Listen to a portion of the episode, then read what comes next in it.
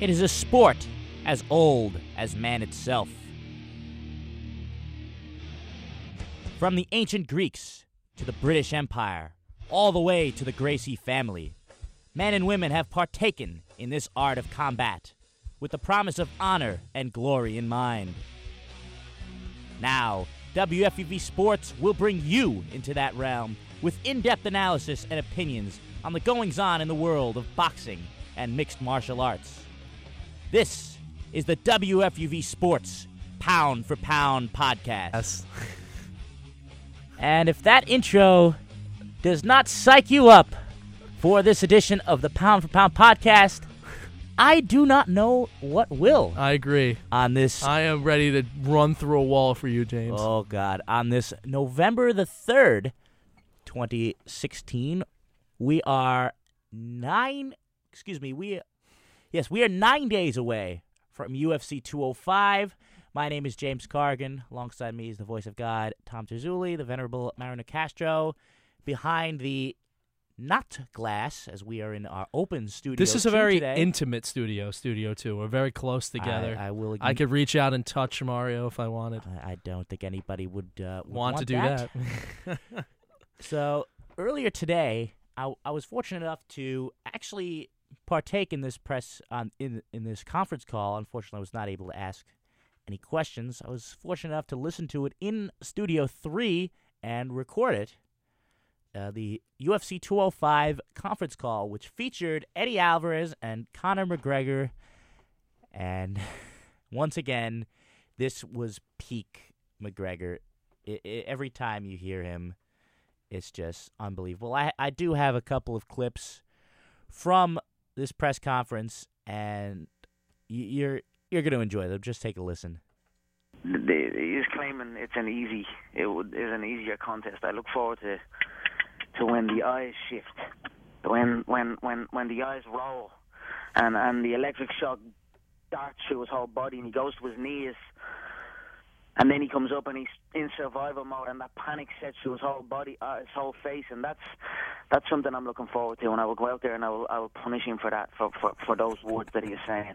Um, I'm going to retire him on this on this uh, this night. He has been through, through a hell of a lot of wars. He has been through a hell of a lot of wars. He's been dropped continuously. I can see it in him. I can, you can see the effects of war on his face. And respect to him, he's a fire. Nothing but respect. But this will be it for you. You're going to be badly, badly hurt, Eddie, and I mean that. It's over for you. You will not fight again after this. You will not look the same. You will not think the same.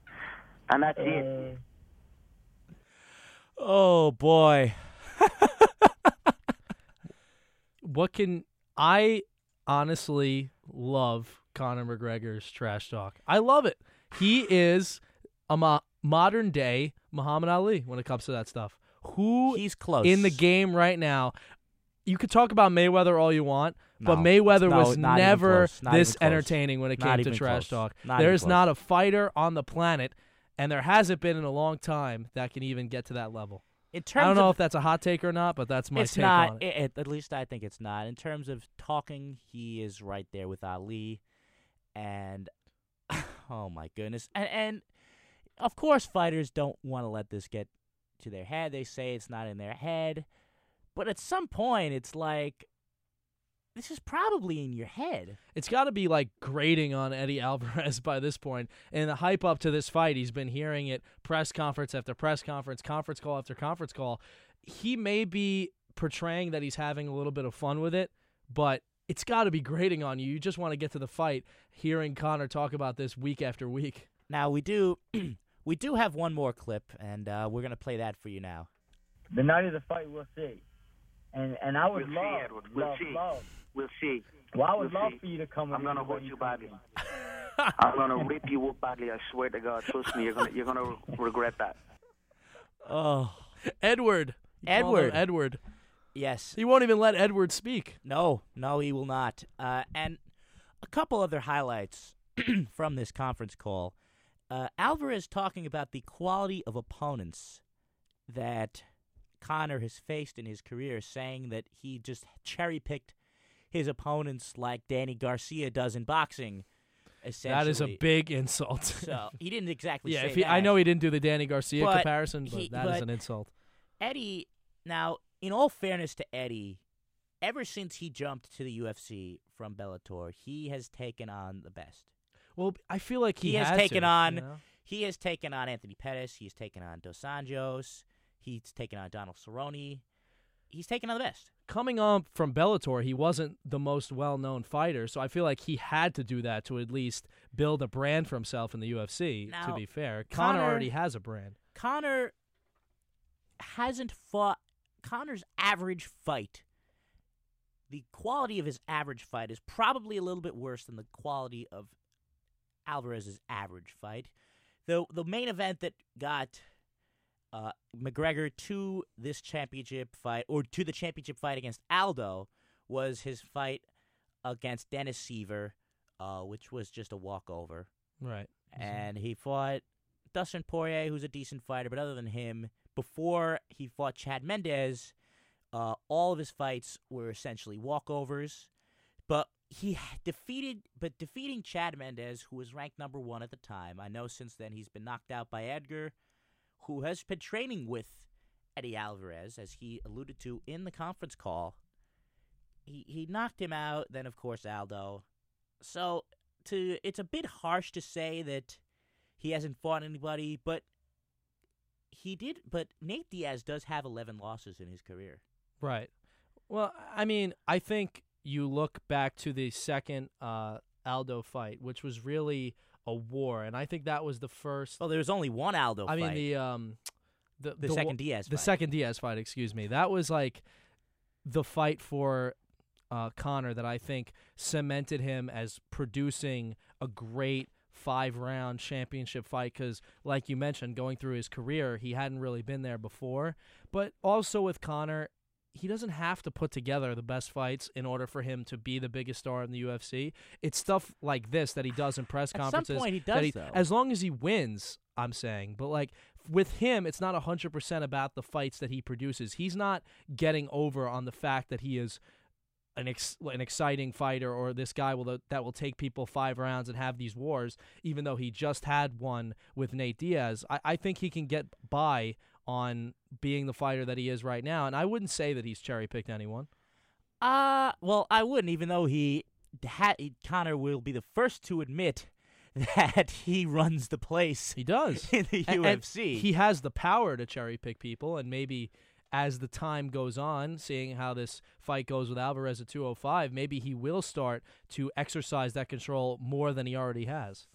Well, it depends on which belt he chooses to keep. If he were to defeat Eddie Alvarez, I personally think that he would keep the 155 belt. That is just a personal prediction. Uh, I predict that he will not be fighting Jose Aldo again, and Jose Aldo will either take the full non-interim UFC featherweight belt just on his own, or just fight somebody else for it. He Yeah. already beat Frankie Edgar, so I'm not exactly sure who he would fight for that. That's one of my favorite answers, though, that McGregor gave at the 205 press conference. What are you going to do with the belts Oh, if you win? wrap One one on one shoulder, one on the other. That's such like a pro wrestling answer. Oh, oh, Double abs- champion. It's absolutely, and and we have seen several double champions in pro wrestling. Want to want to throw out an 80s or this Most was like recently- early 90s. most reference right recently, most recently, Seth Rollins, of course, holding the WWE and in and United States Championship. The now deceased Ultimate Warrior Yes, was the Intercontinental yes, the Champion and the. WWF Champion the most famous at the time. And so back to real fighting. um, so there it obviously was a war of words. Conor saying that his family, that Eddie's family and his wife and kids won't recognize him after the fight, and will beg him to never step foot in the octagon again.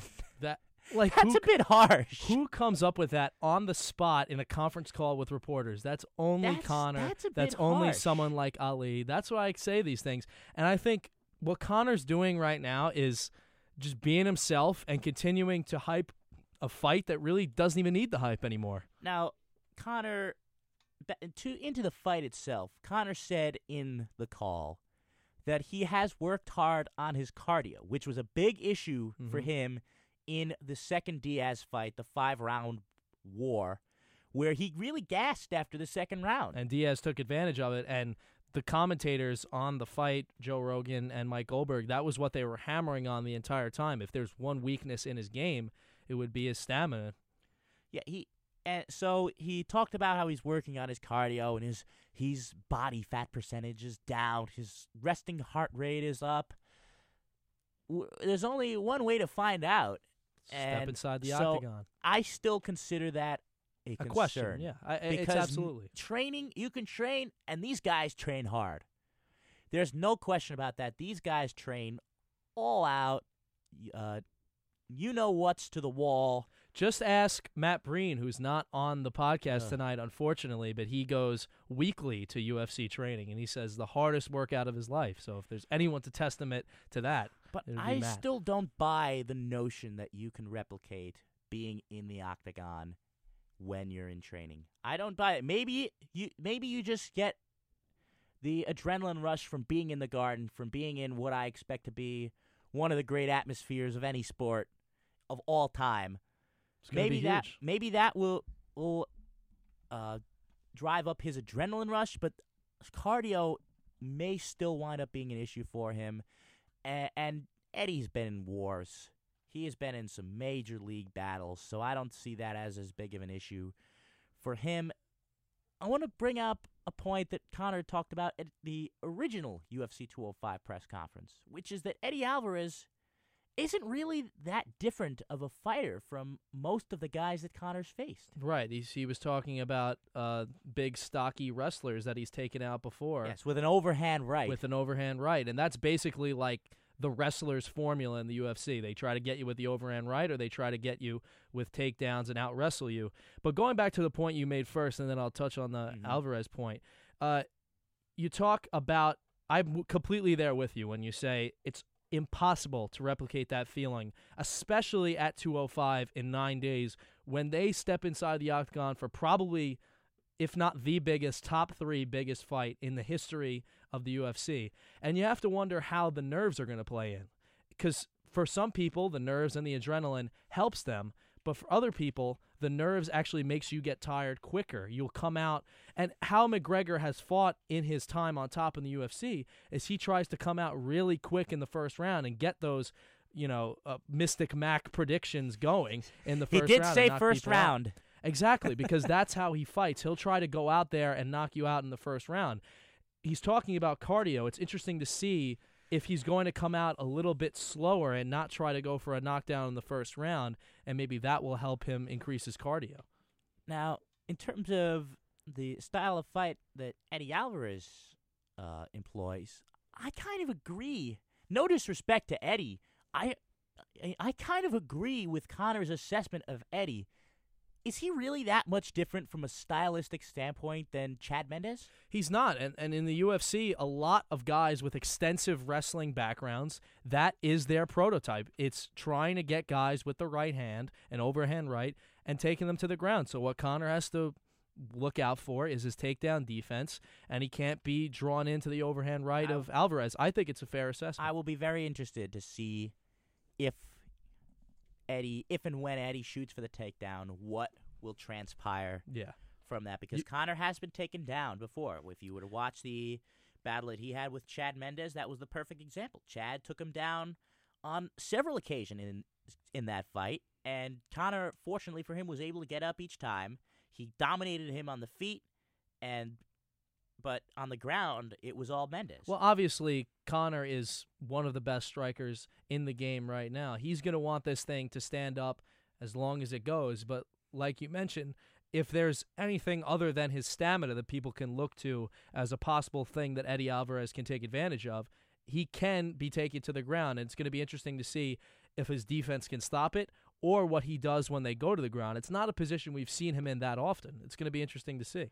It, it really isn't, and that's so intriguing, especially with the uh, uh, the unorthodox style that Conor employs, Mhm. uh, reminiscent in my mind of Stephen Thompson, who is fighting for the welterweight championship. He and Conor are very similar strikers in that way, and and I don't want and we have to move on to some boxing in a second about time. So, and Right. I and we will have our mega prediction show coming up very soon. Most likely, will be coming out on Sunday. Right. It's not So we an will get- exact day, but we will be getting them out next week. So we will have all the predictions then, but I just want to make this quick assessment.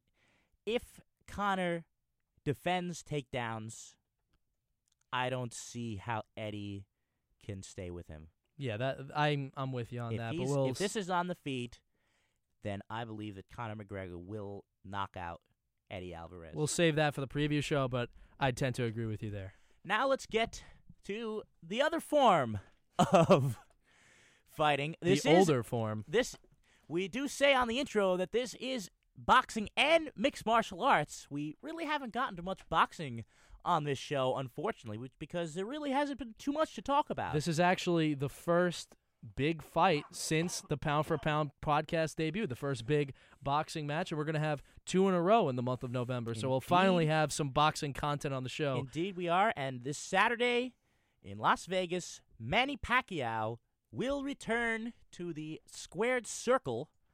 Uh, it's actually just a square, but They call it the squared circle. They we will return. He will return to the squared circle after a retirement of almost no time at all, and he will face the WBO welterweight champion of the world, Jesse Vargas, and it will not be shown on HBO pay per view. It will be shown on the first ever top rank pay per view, which is going to be weird So, to say the least. Let's go over what we're about to see from Top Rank first. Yeah, first then we'll all, get into the fight. We'll talk First, about this. the commentary team. Brian Kenny, who we all know from years of anchoring on SportsCenter, on Friday Night Fights, he will be uh, producing the blow by blow. And He knows his stuff. He does. He's a very very well respected in the world of so boxing. I, I Good start. I commend Bob Arum, the uh, leader of Top Rank, for getting that. Uh, his analyst will be Tim Bradley, who, of course, has fought Manny Pacquiao three times in the ring, lost to him all three times except for the one where Manny Pacquiao, where he won the one of the worst decisions in I've the history ever of boxing. seen. So technically he's 0 so in reality he's 0 3, but technically he's 1 and 2. the less said about that, the better. and their other partner in commentary, Stephen A. Smith. we were starting out pretty well with Brian Kenny, very well respected in the world of boxing. He worked for years on Friday Night Fights. Tim Bradley, he did lose technically, you know, he technically Still lost great every fighter. great fighter. He's been in a lot of big fights. He technically lost every fight against Pacquiao. But who better to talk about Pacquiao while he's in the ring than Bradley? And then we get to Stephen A. Smith. I I Why? I, I do not know why. Why? um, he's a boxing fan. Okay, so am I. That's all I. That, Doesn't mean I should be on color commentary. I, I this. I mean, it's almost gonna be worth watching just to see Oh, what's gonna happen here. I, I don't know how he's gonna analyze this fight. Uh, we can speculate, but I just see this as uh, he's not gonna be a pleasant surprise. You know what I think it's going to be? You got Tim Bradley in there to be the and main. who knows how he's gonna be? Well, yeah, he's never been on a box. Neither of these guys have been on a boxing broadcast before. You got Tim Bradley in there, who I guess is supposed to be the serious color commentator. And then I think they're just going to have Stephen A. Smith on there being Stephen A. Smith. this may be a a rebuke to HBO, who has Stephen A. Smith's partner on First Take, Max Kellerman. But Max Kellerman is A knows a great lot about boxing. he's a great analyst, so maybe Bob I Arum love is Max Kellerman. "You have one guy, I'll take the other."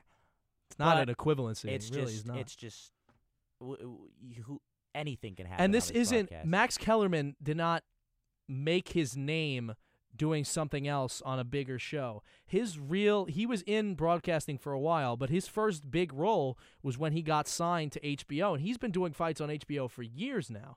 This isn't some guy who made his name somewhere else that they're just bringing in cuz he likes boxing. So let's get to the fight itself. And my main question is, why don't people care about Manny Pacquiao anymore?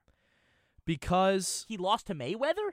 Not even because he lost to Mayweather. I think it's a couple of things. I think it's this fiasco that this retirement was so bad that people were saying it might have been a hoax because he was barely in retirement for It- any it amount basically of time. was a basically hoax. was a hoax. So I think that might have uh, turned a lot of people off to him.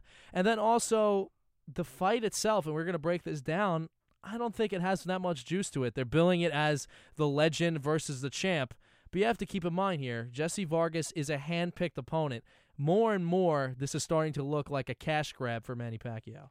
Now, no disrespect to Jesse Vargas. No disrespect, he's a champion of the world, but Jesse Vargas is the weakest of the four welterweight champions of the world. The other three being Danny Garcia, Keith Thurman, and Kell Brook. I think Jesse Vargas is the lowest of them. He did. He was very close to. He did have a very good fight against Tim Bradley, where he was. I don't know if you recall this. It was. In, Yeah. It was an. out- It was the outdoor fight Mhm. against Tim Bradley, who possibly has my favorite nickname of all time, Desert Storm. more than the soldier of God, Yoel Romero. I know you love that one. Yes, I do love that one. Um, but Tim Bradley, known as Desert Storm, he was seconds away from knocking him out before he was basically saved by the bell in the 12th and final round. And when he knocked out Saddam, when he stopped Saddam Ali, Saddam Ali is what, or I guess was, one of the top prospects in all of boxing. The Mhm. Brooklyn native. We love. I love Saddam, and he just dominated him. Yeah, but So I think that he is a worthy opponent. He only he only has one loss on his career, and that was to Bradley at the StubHub Center. But in saying that, this is still not a a, a an exciting matchup to say the very least. I think you're a little higher on. You're not that high on Vargas, but I think you're a little higher on him than I am.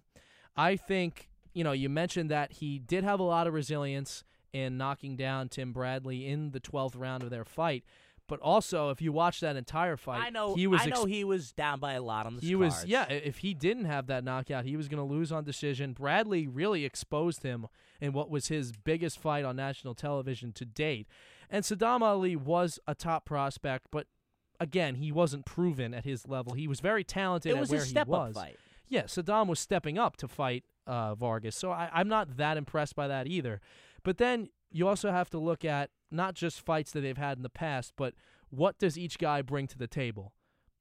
The only advantage I think that Vargas is going to have over Pacquiao, two advantages. His height, so he's going to have a reach advantage. He's going to have a long use his try to use his long jab against him, and also he's much younger, so that might help him a little bit. But other than that, I don't see an area where Pacquiao, uh, where He- Vargas he is better than Pacquiao. He has no he has no real advantage over Pacquiao. This should be I do, I don't want to say that this will be like the Pacquiao fight against Chris Algieri. That's That would be- comparison I've heard. Which There that there, it can't be that bad.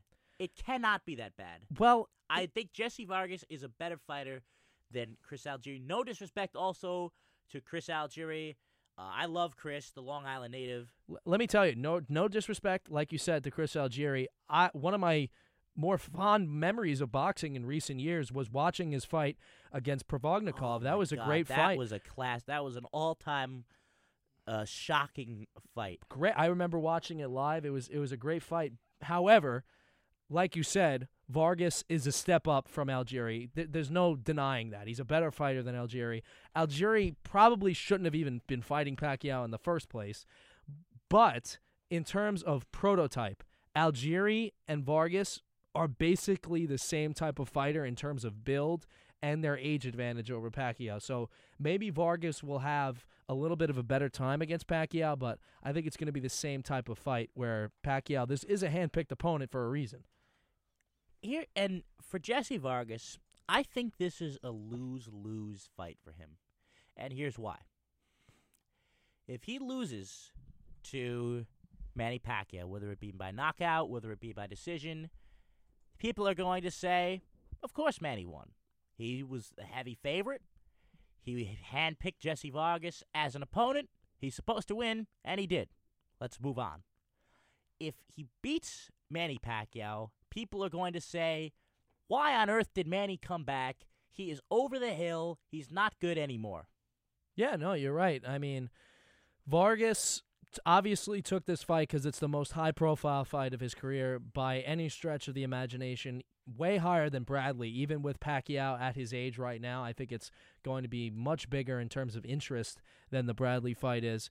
But like you said, that might that scenario that you just brought up might be a contributing reason as to why not as many people as maybe anticipated are interested in this fight because either way, eh, those are going to be the scenarios coming out. But I do think, and this is me personally, I think that Manny Pacquiao still has a good a good amount left in the tank. I think he does. Yeah, I he was hurt in the Mayweather fight, allegedly. allegedly. Let's. I mean, like I said, the less talked about that fight as well, the better. but what how he looked like Manny Pacquiao against uh, Tim Bradley in his so-called retirement fight. So I think that he will win the championship here, and he will deserve to win the championship. And it will be very, very interesting to see where Manny goes next because there is no shortage of guys in the welterweight division that he could fight with. And yeah, and they'll be chomping at the bit for the opportunity to fight him because they'll know they're going to make money on it. There's Oh. not a lot of fights that are real money fights right now. Kovalev Ward being basically the only one of this entire year that was really a money fight, not involving the the two big stars of generation past now. Yeah, it's it's it's it's a tough it's a tough landscape out there. Uh, I if I were Manny Pacquiao, I would not want to fight Keith Thurman Mhm. because I think that Keith Thurman would beat him. Well, I think Thurman's going to get past uh, Garcia.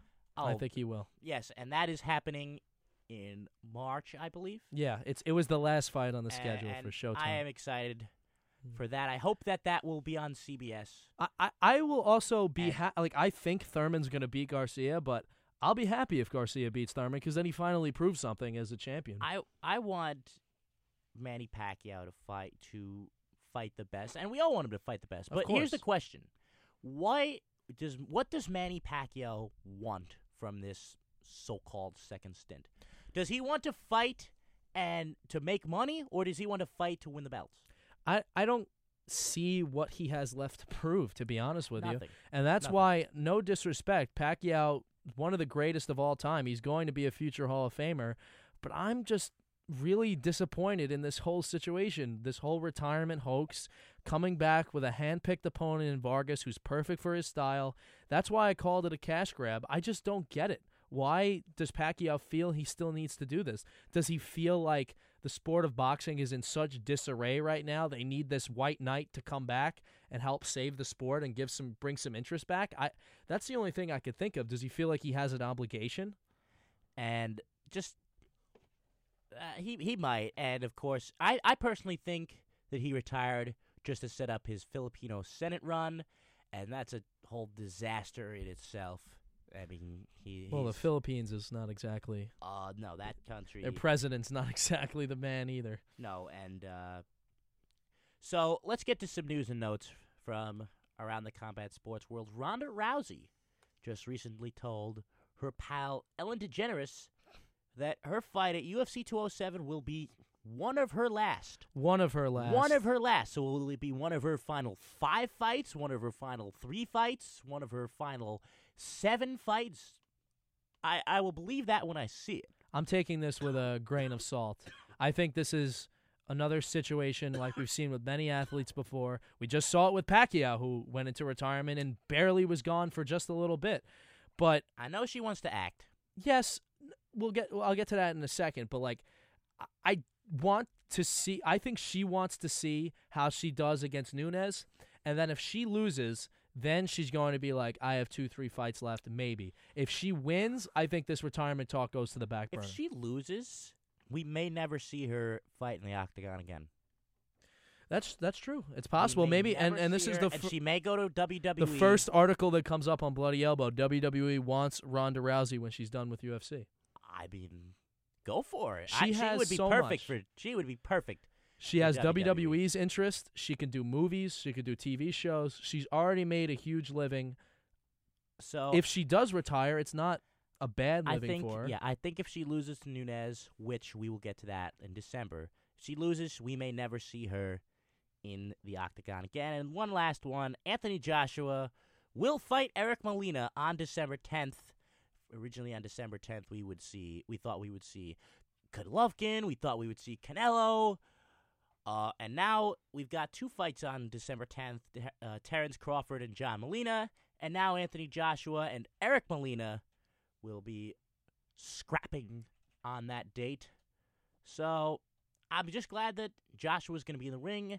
Eric Molina um, is a decent fighter. He gave Deontay Wilder a pretty good fight Right. last year. I do recall that one. And then he just had a knockout in his last fight, Tol- Tomasz Adamek, in April. But So it's excite. I'm excited to see Joshua. He's one of the more exciting fighters in boxing, especially in the heavyweight division. yeah, you, you take what you can get because we thought on this December 10th slot it was going to be, like you said, Golovkin or Canelo or even Vladimir Klitschko and Joshua after um, the dropout of Tyson Fury. But obviously that didn't happen either. So basically at this point, it's basically you're taking what you can get. Molina, like you mentioned, he gave Deontay Wilder, who's one of the better heavyweights out there, a pretty decent fight. He had a good knockout against Adamek, but he's not really, he's pretty much a nobody in the division. But it's going to be a, probably a showcase for Joshua. He's 17 and 0, 17 knockouts. The main question going in is can he continue the knockout streak against Molina? It's very much possible, and this is his first title defense of the IBF title. So, a couple of little storylines going in, but obviously nothing that exciting, but it could be worse. And that will do it for us here on this edition of the Pound for Pound podcast. Our next edition will be our mega edition, the 205 preview show, and we will try to get you bonus content throughout possibly this week and next week. I know I will be at all the, the UFC media events, so we will try to get you as much of the bonus content as possible. But until next time, for our venerable producer, Marina Castro, and for my good partner, the voice of God, Tom Terzulli, we bid you all adieu.